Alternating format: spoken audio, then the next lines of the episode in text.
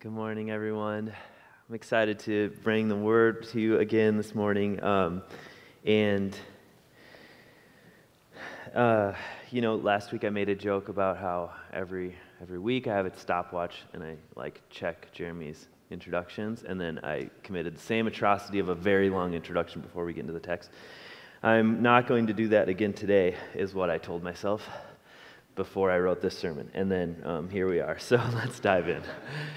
Let's dive in. Um, but no, so it, just like there is going to be some repetition from last week to this week. That is uh, because there is repetition in the text, okay? We are driven by what the, what the Bible says. And so last week, maybe it's helpful as a primer, these Gentiles come to Jesus, they want to meet him, and this is what opens the door for him to say, now is the hour. The hour has come. In other words, like it is the beginning of the end. We see this like scene change um, where now we are in the final days of Jesus' ministry leading up to his suffering and his death. And when the Bible talks about the hour throughout the book of John, it's talking about this moment. It's talking about Good Friday to Easter is really what it's getting at. And so we have this interaction uh, where Jesus talks to his disciples in response to the Greeks coming to to see him. And it continues on in this section. But a lot of the themes are the same. So last week we talked about like, what is following Jesus? How do we do it? And again here, we're going to see like, he calls us to follow him in such a way that we lose our life in order to gain it. And now he shows us what he's about to do that we're going to follow him into. So it's like it, he puts, he puts flesh on the bones of last week's sermon. So with that in mind, let me pray for us and then we'll, we'll dive right in. Lord, we come to you with, um, I come to you hoping that your glory would be revealed in this passage in such a way that it would stir in our hearts a desire for nothing else than to see you glorified, just like Jesus does in this passage. So would that be true of us, truer and truer today and tomorrow and this week, uh, because of your word and your Spirit's work through it. In Jesus' name, amen. Amen. Uh, there is a, there is a, uh, um, we, we, we have some, we have an inside joke amongst the elders that every sermon has to involve uh, a D A Carson quote, a C S Lewis quote, and a Tim Keller quote. That's the trifecta, okay? And uh, I think, I, I, think I, I went two for three last week. Um, unfortunately, I think this week I'm going to go one for three. Uh, but it is a lot of C S. Lewis. C S. Lewis, and, and if I were to recommend a book for you to start, if you haven't dove into the world of Lewis, beyond maybe The Lion, the Witch, and the Wardrobe, can I just recommend that you start with The Weight of Glory? The Weight of Glory. I know Mere Christianity is the one that everyone thinks is really cool, but if you're a hipster, The Weight of Glory, okay? But in The Weight of Glory, C S. Lewis, he makes a profound statement, and he says, he who has God and everything else has no more than he who has God only. Let me say it again. He who has God and everything else has no more than he who has God only. He does this in light of this whole discussion where he talks about the weight of God's glory, the weight of it. He argues that we are creatures created with this longing that can only be filled and satisfied by God's glory. And it's not like, it's not necessarily like a God-shaped hole where we get these other things in life and then the missing piece is God and you plug that in and it, like that's like you have X, you have Y, and God is Z, and now you have the whole alphabet. It's like, no, God is the substance of all joy behind everything. He is like um, the strength, the solidity behind all of joy and all of life as the source of all of joy and all of life and all of creation. And so he gives, he, it's helpful, I think, because when we think about glory, a lot of times we think fame or praise, you know, like, oh, he got all the glory for, you know, passing the test, getting an A. He got all the glory for winning the game. And we think of it like praise, recognition, and of course, like, fame is part of the idea of glory, but the Bible's version of glory goes beyond that fame, beyond just fame, to like weight, heaviness. As an example, we see in Corinthians, Paul writes, uh, you know, we have we day by day we're passing we're passing away. Like externally we're passing away, but we're being renewed inwardly, and our our suffering is achieving a glory that far what outweighs it all, all of the suffering. There is like a heaviness, a weight, a so, like a solid nature of God's glory. That's important because when we come to this text, we're going to see God's glory weighed against everything else on a scale. And of course, like Jesus is going to do this weighing, and you can guess which, which one is going to be heavier for him. But the same is true for us. Each day, we weigh the things of the world, our, our desires, other glories, against the glory of God. And which one is heavier in your life is the question that the text asks us this morning. Which one is heavier? And this matters, like really briefly, because there is no greater theme in the Scripture than the glory of God.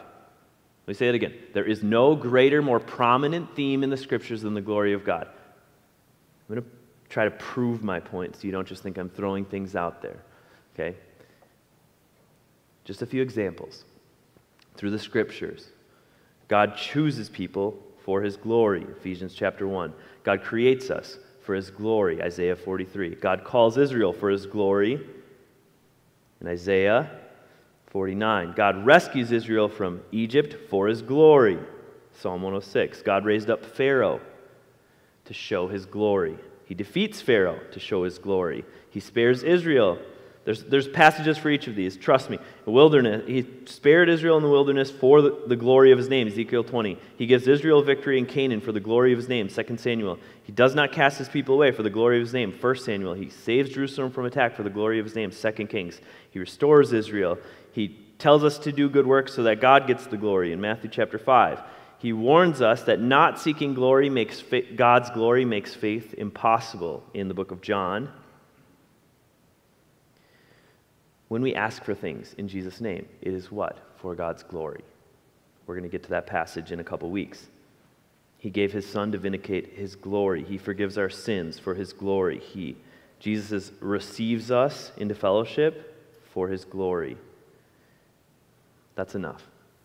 But you get my point. You know, I'm not, like, I'm not just throwing it out there. His glory is the driving force. It's like the heart that pumps blood into all else of Scripture to give it life. It's all about His glory. So we come to the, the passage today with like a little bit, hopefully we've painted some extra colors on the canvas of what it means that God uh, has glory and is glorified. All right, verse twenty-seven. Here's how we're going to structure the passage this morning. Very simply, we're going to talk about this plan that Jesus has to achieve glory, right? To bring glory to His Father. So, very, like, I'll give you the overview now. There's going to be the reason for the plan. There's going to be um, the repercussions of the plan. Then there's going to be the plan, which is why I'm not the senior pastor here, okay? I couldn't think of a third R for this one. Then the reaction to the plan, and then the result of the plan, okay? First, first, the reason for the plan, and the reason is God's glory. Verse twenty-seven, verse twenty-seven, Jesus says, "Now is my soul troubled." Now is my soul troubled. Remember, just in the passage before us, He says the hour is here, the scene changes, He's heading towards His death. And it's agonizing to Him mentally, like psychologically agonizing to Jesus. It isn't easy. And I said this point last week, but like eternal life is not the same as easy life. That is not only true for us, that is also true for Christ, which we see immediately after He calls us to follow Him. He says His soul is troubled. He's not, at, he's not calling us to something that's easy. He's calling us to something that's weighty, that is eternal. Okay? So He says, "My soul is troubled." And what shall I say? And what shall I say? Now there's two ways to read this passage where He says, "My soul is troubled. What shall I say? Father, save me from this hour." You can either read it like Jesus is saying, well, what am I going to do about it though? You know, what shall I say? Father, save me from this hour? That's not going to do anything. But I don't think that's the right way to read the passage. I think the better way to understand what Jesus is saying here is actually that he that he takes like a deep seriousness. My soul is troubled. what shall I say? And the next words out of his mouth are a prayer. Father, save me from this hour. And the reason I think that's the better way of understanding the text is because it reflects how he talks elsewhere. And it's like, take this cup from me. And very similar to that passage where he says, take this cup from me, where it's an honest request, right? Yes, he has a desire to not go to the cross. Did you know that? He has a real, legitimate desire to not go to the cross. But he has a greater desire. What is his greater desire? verse twenty-eight, sorry, verse twenty-seven b, but for this purpose I have come to this hour. Verse twenty-eight, Father, glorify your name. So we see Jesus with two desires. One, to avoid the agony of the cross. And then a greater desire, one that outweighs it, which is what? That his Father would be glorified, that he would meet the purpose. This is the reason for the plan, is that his Father would be glorified. The weight of God's glory outweighs his desire to avoid the cross. I read this week uh, a, a, a recent survey that made me laugh pretty hard. And it made me laugh because Not, not so long ago, I asked my brother a question. Let me say, tell you what the survey is first. They surveyed, they surveyed people on whether or not, I don't know why they surveyed, they surveyed people on whether or not they think that in an emergency, they could land a commercial plane. Men, men, pay attention. Nearly half of you believe that you can. Okay, that was the twenty-six percent were very confident that they could successfully land a commercial plane if it came down to it. My brother went to the North, University of North Dakota to become a commercial airline pilot. He studied aviation there. He eventually became an air traffic controller. He would be the one who would walk you through how to land a plane, Art, should you find yourself in this situation, okay? And I asked him, like, a couple years ago, I was like, so, I don't know, this is why men are polled about this, because they think about these stupid things. But I was like, if we were in a, you know, a plane, could you land it? Could you land, like, my Delta seven thirty-seven, you know? And he goes, oh, no. And I was like, not even a little bit? Like, not even a few people live? And he's like, maybe, like, ten. And I was like, oh, no. You know, you just have this, like, thing. Well, can't they walk you through it? He's like, it is way more common. All of, okay. If you're wondering what this has to do with the weight of God's glory, nearly half of men think they could land a plane. We are far too confident. We are far too confident in our own abilities. When you get onto a plane, I was reminded of this, though. When I, when I get onto the plane, this right here, this, this survey and my conversation with my brother, there is a reason when I go through the jet bridge and I get into the plane that I turn right, okay? That I don't turn left to sit in the cockpit. Because if I did, if I was the one directing the flight, if I was the one in control, it would be disastrous for everyone on board, including myself.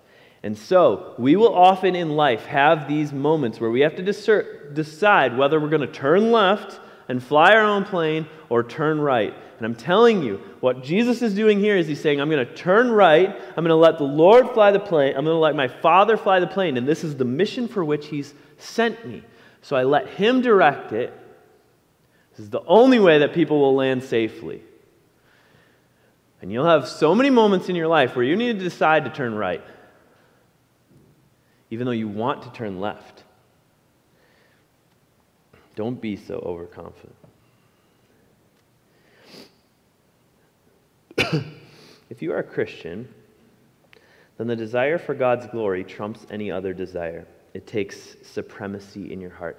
It doesn't mean that you hate everything else. We talked about this last week. But it does mean that when there are moments in your life where, the, where God's glory and what he calls us to comes into conflict with what you want, then, then your desire for God's glory must win. That is what it means for it to take supremacy. You may have desires that are not inherently sinful, and yet you're asked to lay them aside so that God's will would be done, so that he would be glorified in your life. And the, but... But this creates a problem for those who do not truly believe. It creates a problem for those who are merely religious. The merely religious Those who do not trust, those who have not lost their life to find eternal life in Christ, who have not put to death self-centeredness so that they could have God-centeredness, who care about their own glory more than they care about God's glory, the merely religious who fill pews every Sunday morning and do good Christian things, have a problem now, though. And I'll tell you what it looks like. It looks like morality without humility. That's one of the things that it looks like. When you are merely religious, more concerned with your own glory than God's glory, but you've got Jesus and, and Christianity as some like part of your life rather than the supreme thing in your life. It looks like morality without humility. It looks like doing good things so that for your own glory, you feel good about yourself because at least I'm not like Ellie, you know? At least I'm not like Preston. I don't do what they do. Not to throw you guys under the bus. But like... It, It looks like morality without humility. You're not doing good things because you're so consumed with God's glory. You want Him to be praised by people. You know, that you do good works that people would praise your Father in heaven. No, you do good works so you feel good about yourself. You feel better than others. And you have this inflated sense of pride. It looks like sorrow without joy. It looks like sorrow without joy. You will be unable to manage through difficult things for God's glory when it is demanded of you. Because, like First Peter passage we talked about last week, you have been grieved by various kinds of trials so that the genuineness of your faith may result in praise, honor, and glory of Christ. But if you are not consumed by the glory of Jesus, then the genuineness of your faith, which is not genuine, comes into contact with suffering and it crumbles because you're actually consumed with your own glory. And if you're, you're your own God, then suffering doesn't make sense. Because if you're your own God, why wouldn't you prevent it? Suffering doesn't make sense, so you end up in despair. You have sorrow without joy. Not, I would say adjacent to that is you have suffering without purpose. Those who are merely religious have suffering without purpose.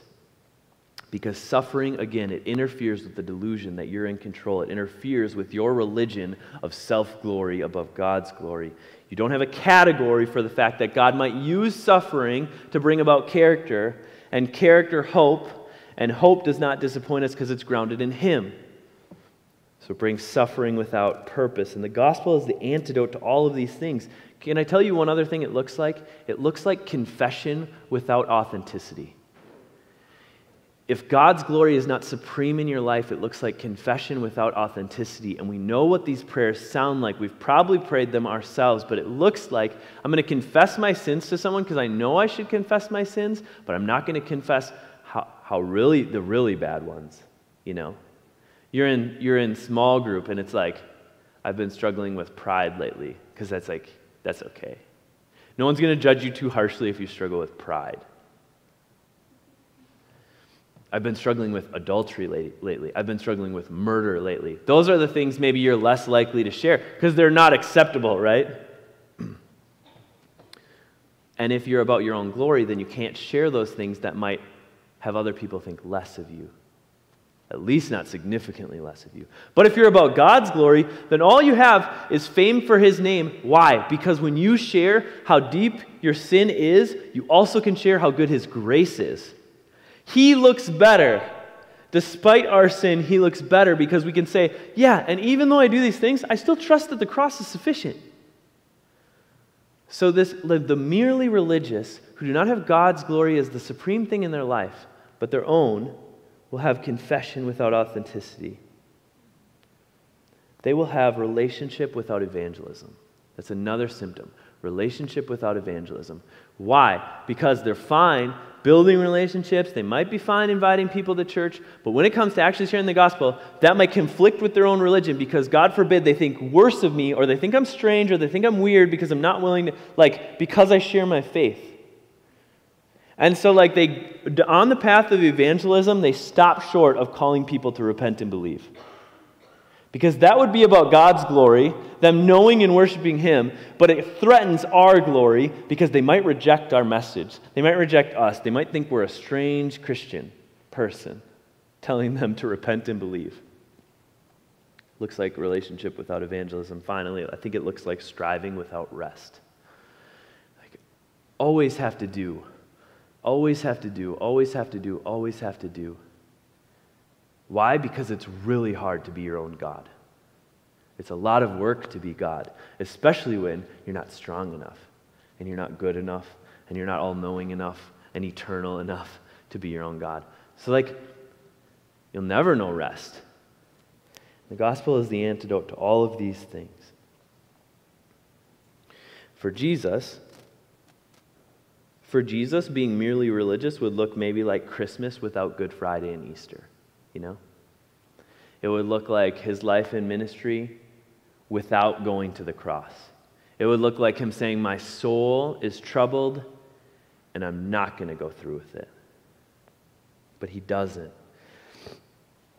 He doesn't. He says, no, this is my purpose, Father, glorify your name. And the Father who loves his Son deeply confirms it. He says in, at the end of verse twenty-eight, then a voice came from heaven, I have glorified it, I will glorify it again. The crowd doesn't seem to understand. Some say it's an angel. Some say it's thunder. They don't know what is said. It appears like they're, they're, they're not getting the translations, not coming through. And yet, and this is kind of confusing at first take, Jesus says, the voice isn't for me, the voice is for you. Jesus has ultimate confidence. He knows that God is going to glorify his name. He knows it's going to happen.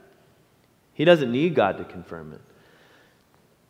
So why does he say it's for us? I think it's like, I think, I think maybe a good way to picture is, you know, you go to a, a, a musical, and there's like in between, in between um, acts, the, the lights go out, the stage crew comes on, they're moving around. You see the lights go out. You see the like movement. You can't necessarily make it out what it is, but you know something has changed. And I think this is what Jesus is doing, is like, this is the moment, the hour is here. Something has changed. Pay attention to this. The crowd can see the shadows. They see the light going out. They see the set pieces being moved. Now we come to the final hour. We come to um, the repercussions of the plan. Verse thirty. Jesus answered, this voice has come for your sake, not mine. Now is the judgment of this world. Now will the ruler of this world be cast out. And these are the two repercussions. One is that the world would be judged. One would be that the devil himself would be cast out. What looks like a defeat, his crucifixion, this plan, which no one seems to understand from the beginning of the gospel, all four gospels, they just don't understand why the Messiah has to die. Every time he talks about it, the disciples like lose lose their marbles, and the people listening don't understand. But Jesus is saying, no, this is the moment. The world will be judged, and they will be judged. And the fact that you don't understand is a good indicator that, that the world needs to be judged. This now, this hour, Calvary, judgment will take place. And the judgment is like a fork in the road moment where those who believe, remember, like throughout John, we keep getting to these points where it's like a dividing line is drawn between those who believe and those who do not believe. It's all about like, dude, there's the unbelief side and the belief side. Again, we see this. Those who have unbelief, they will pay, they will be judged. If you have belief, Christ will be judged. Either way, your sin will be judged. The question is, will that judgment and punishment be paid out upon you or upon Jesus? And the, what determines that is whether or not you believe. Now, this judgment takes place on the cross, and the devil is cast out, and even death is defeated, and we live on the other side of this moment. We live on the other side of the cross. So we, the age of the church that we are in right now happens after, after Calvary, obviously. Like, so what does that mean? That the world has been judged, and the devil has been cast out, and now we live in that time. What does that mean? You know, you go to a, um, you go to a uh, sporting event, and if it's, unless it's very close at the end, there's always this moment, every sporting event, there's always this moment where it's like, oh, it's over now, let's get to our car so we can beat traffic, you know? It's like, it could be like the touchdown that puts you up by two scores, and now there's only thirty seconds left. It's just, it's over, let's get out of here. And you start to see people run towards their cars. They want to get out before traffic, okay? The age of the church is, is like the game There's still some time on the clock, but it's over. You know, after the cross, it's over. So we live in the let's beat traffic stage of like redemption. I say, I say this because I want you guys to be confident in like this, this judgment that comes down as Jesus is glorified no longer applies to you. You are free. Like by faith you have been saved. You are saved. So there's no worry that like, oh, I'm going to check the score and it's going to be it's going to be pretty close between the devil and Jesus. No, it's not. Head for the parking garage. You know, that is the life of the Christian, is heading for the parking garage. Like, let's beat traffic on our way to heaven.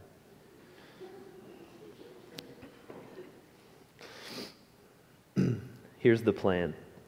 These last three are shorter, I promise. The plan is, in verse thirty-two, and I, when I am lifted up from the earth, will draw all people to myself. And I've probably ruined the suspense of what the plan is, but it's the cross.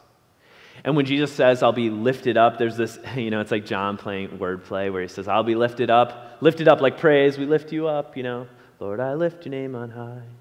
Um, that kind of thing. And, um, but it's also very clear to those who would hear him that the lifting up means his crucifixion. That is like the type of death he would die. John even makes that clear. He said this to show the type of death that he was going to, he was going to die. And the cross, the plan, is the ultimate display of God's glory. And I say ultimate because there's a million displays of God's glory all around you. Go for a walk in the park. You will see his glory. Go to the Grand Canyon. Look up at the stars at night. Like, meet a newborn child. You will see his glory all over the place. But those glories are like... Those glories are more like shadows of the real thing, but not the cross. The cross is the solid substance, the, the center of his glory. So if you want to see his glory display, displayed and you want to make your life about his glory, then you need to make your life revolve around the cross and what happened there and what was accomplished there, that you, that the world was judged and, and, now, and, and you somehow like escaped because of his goodness, that the devil was cast out, that you're heading toward the parking garage, that victory is yours. And this type of death that would lift him up would draw all people to himself, which is a reference to the passage right before this where what prompts this scene change? Not the Jews coming to Jesus, the Greeks. The doors are open to all, regardless of ethnicity or age or background or location or family. None of your family and friends and coworkers are too far, or too stubborn, or too cold, or too hurt for the warmth of the gospel to melt their hard hearts and give them life. But if you want that to happen, then my suggestion would be to point them to the cross, because that is the place where Jesus draws people to himself. There's no evangelism apart from the cross. This is the plan. Not just plan A, it is the plan, the only plan. And the reaction to the plan is confusion. Verses thirty-three and thirty-four. This is like par for the course. But he said this to show what kind of death he was going to die, and the crowd answered him, we have heard from the law that the Christ remains forever. How can you say that the Son of Man must be lifted up? Who is this Son of Man? How can it be that the Christ would die when he's supposed to last forever?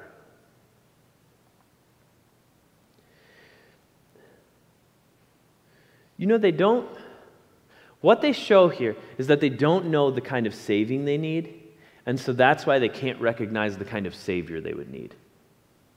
Let me say that again. They don't recognize the, what they need to be saved from, and so they don't know what their Savior should look like. So the idea that the Messiah would come, the Christ would come, and would die, they just don't have a category from that, because that's not what they think they need to be saved from, is sin and death. It's like you imagine you call a lawn care company to come and cut your grass, and a limousine pulls up, and someone gets out in a tuxedo. You'd have questions, you know? It's like, th- that guy is not, that, that there's something going on here, you know? That, that doesn't make sense with the person I think would come and cut my lawn. It's like a silly picture, but they can't see who Jesus is um, because they, they don't really see themselves for who they are. They don't really see themselves as primarily needing salvation from sin. And there are folks everywhere, and maybe some of us, this is why like we need to preach the gospel every week, but there are, there are some of us who live as if our biggest thing that we need salvation from is not sin, it's something else. But like, just some, some examples. Like, there are people all around the world who think right now that the biggest thing they need to be saved from is loneliness. And so what, bec- what do they look for in a Savior? The thing that will save them from loneliness, someone who will, who will be with them and be there for them. They look for it in friends and clubs and family members. And if you think your biggest need is to be loved, you'll look for it in acceptance. You'll find a community that you feel like they love me for who I am, and that's what you'll be drawn to. And there are others who think their biggest need is to be saved uh, from like bad health. And so like, what do they look for in a Savior? Exercise, diet, vitamins, cold plunges, whatever's like gonna, gonna extend their health, extend their life. These are the kind of Saviors that they look for. But the problem is none of these are actual Saviors. They're just shadows of Saviors, you know? Because like you can look, you can look to save yourself from loneliness, and you may find people that make you feel less lonely until they don't. And someday they won't. Why? Because someday, even if they're the best people in the world and they never leave your side, they will die. Or you will die. I don't mean to get like really morbid, but that's a, this is this is the problem with all these other saviors, is their glory is not heavy enough to hold us up. It's like you want to be saved. You want to be saved from having bad health? Great. Run and, and, and eat protein and, and do all of these things. And eventually, you might get healthier for a time, but you will grow old and you will die because it's just a shadow of a Savior. It can't actually fix like things forever. And you want to be loved. And you might find people that love you and that you love until they don't or you die. And it's like, that is a really morbid thing to say, but it's just like the reality of the world that we live in. It's true.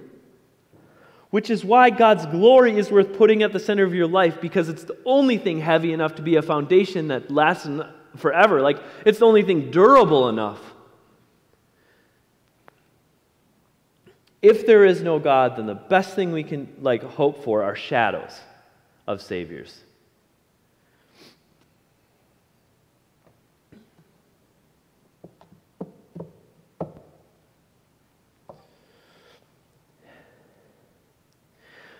But the amazing thing about the gospel is that when you put God at the center, when you see yourself for who you are, and then you see Jesus for who he really is, and so it makes sense that he would die so that you can be saved from death and sin. When you, when this happens, like the good news of the gospel is that you get the other things too. By losing your life, you find eternal life. You get the other things thrown in. When you search for a Savior like Jesus, what do you get? You, you'll never be alone. You'll never be unloved. You'll never be hopeless. All these things we try to save ourselves from. And when we stop trying to save ourselves thing with what the world offers as saviors, like these shadows, and instead we go to Jesus and we say, I don't need to be saved from them primarily, what happens is we end up being saved by, from them. Because we find a God who will never leave us and who always loves us, and all of these things will last forever. And even the health one. It's like, well, Christians still die. Yeah, we do. And we have a resurrected body like waiting for us on the other side. And praise God, there's no sickness there, you know. Finally, the result of the plan, which is salvation. Jesus says, the light is among you for a little while longer. He doesn't really answer their question of who he is. I think he's answered it enough times, perhaps. Excuse me. Walk while you have the light, lest darkness overtakes you. The one who walks in darkness does not know where he is going. It's chasing shadows. While you have the light, believe in the light that you may become sons of light. And you'll become sons of light. He says his answer to this is believe. While you have the light, believe in the light. Believe today. Believe in Jesus, that you may become sons of light. We've talked about sonship in the book of John, this idea of being part of the Father's business. In the first century, sons did what their father did. That it would be like strange to not do the same business that your father did. And so we, as we put our faith in Christ, we do what our Father does. Not to earn his favor, but because he's already looked upon us with favor. We live out of thanksgiving. And let me close with this. What does this mean practically? Well, it means that if God's glory is not at the center of your life, you have a problem because whatever is at the center of your life is not heavy enough or strong enough or durable enough to be worth building your life on. Now, if you are in the place, though, where you're like, I do trust Jesus, sometimes I still struggle with these things and putting my hope in false saviors, and I still wander. The answer is like you, you see Jesus for who he is. You glorify God with your life. It's like, what does this mean practically? It means like, let his glory be the supreme desire so that the other things that you want are always like underneath that umbrella of God's glory. His is primary. About two years ago, I was at a, um, a youth conference, almost exactly two years ago. I was at this youth conference and I was speaking um, on Revelation, where we are told like, these bad things are happening to people, and the message from God as he writes these messages to churches, these letters to the churches, is like, be faithful unto death. In other words, like, things are bad. This way in my sermon, things are bad, and they might get worse. You know? But in a truer sense, things are good, and they're going to get far better for the believer. And I told, I, I, I preached this message to students at the end of the, the last day of the conference because I wanted them, like, we have these...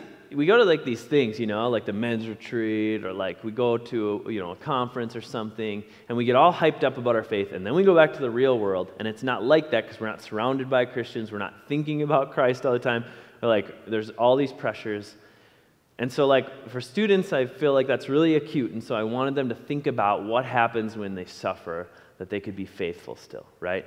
Okay, so I, I, I share this sermon, and I...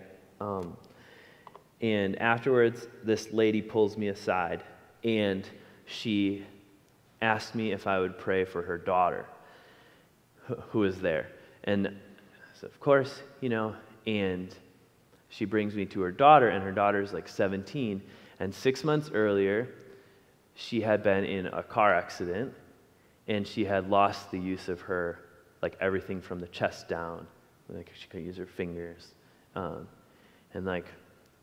Just horrific, you know, they thought she would die. She had a broken skull and a, and and fractured um, uh, cheekbones and um, broken ribs, and she had a stroke, and she's seventeen, and she's in her, her chair, and I walk over to her, and it's like, you know, it's like, of course I'll pray for you. What do you, what do you want me to pray for, is what I asked her. And she said, um, she said, pray that I would be faithful. You know, it's like, you could pray that I'd be healed, pray that I could walk again, pray that I could have a normal life of a teenager. No, pray that, pray that I'd be faithful, she said. She had found and experienced the weight of God's glory, so that faithfulness was a greater desire than healing. The, the, the interesting thing is, like, we, we, we go after God, we put these other things aside, we go after God, we get them too. It's like, I am, I am one hundred percent confident that Peyton will be healed. She may even, by a miracle, be healed this side of heaven. She says, pray that I would be faithful. So my prayer for you, for us, is that we would be faithful, that we would see God's glory as weighty enough of being supreme in our life so that we could live for him and do the things he likes and avoid the things he dislikes and enjoy him. And we'll get all of these other things too, because his glory is heavy enough, strong enough, and durable enough to build your life upon. He who has God and everything else has no more than he who has God only. Let us pray. Father, I pray you would overwhelm us with the goodness of your glory, so that even when our souls are troubled, which is not foreign or strange or wrong, but even when our souls are troubled, we would say, no, we have a purpose reflective of Christ that we are here for your glory, and in doing so, I pray we would find your goodness and find your healing and find your comfort and find all of your character and your attributes and your happiness and your joy and your goodness and your eternity. I pray this for my friends and my family here. Show us the weight of your glory. Amen. Amen.